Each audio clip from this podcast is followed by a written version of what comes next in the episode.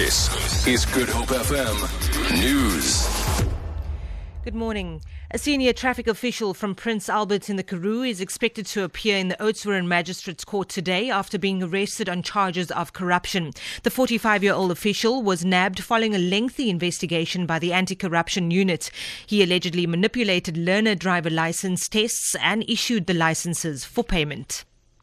Civil rights organisation AfriForum Youth will bring an urgent application in the Western Cape High Court today to force Stellenbosch University to implement its language policy. The policy states that English and Afrikaans have equal status as mediums of instruction. AfriForum Youth spokesperson Hein Gonzalez says they've received complaints from Afrikaans students on campus. At this stage, the University of Stellenbosch is only implementing English as a tertiary language of education.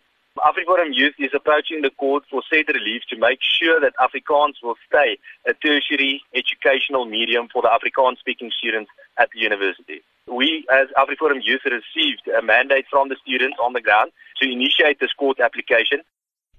Meanwhile, Stellenbosch University has launched an investigation after a group of unknown people tried to set alight a building and vehicle on campus last night. Spokesperson Martin Viljoen says security personnel managed to prevent extensive damage. Viljoen says it's unclear how many people were involved in the incident. There was an attempt last night to um, set alight the admin building. It seems that um, people tried to uh, throw in petrol into the admin building at the basement level of the of the building. The emergency services were on the scene and they extinguished the fire.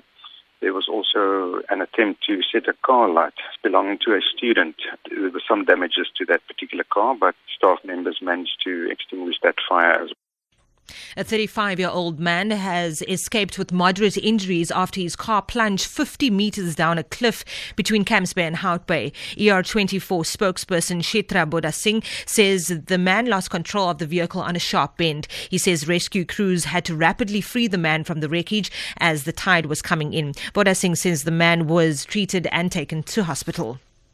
Trade unionist Zwelinzima Vavi says he has written to COSATU to ask it to join his new federation. Vavi says the trade union landscape in South Africa needs to change and they believe the 184 registered unions should be compressed along class lines. Vavi and Metal Workers Union, NUMSA, are due to launch a new federation this year after COSATU expelled them. Vavi says uh, trade unions should not be fragmented.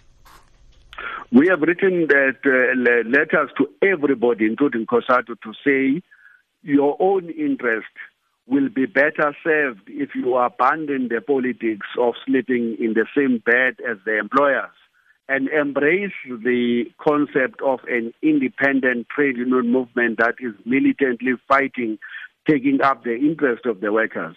And uh, we don't know whether COSATU will respond to that. They've said nothing to us. For Good FM News, I'm Erin Lee.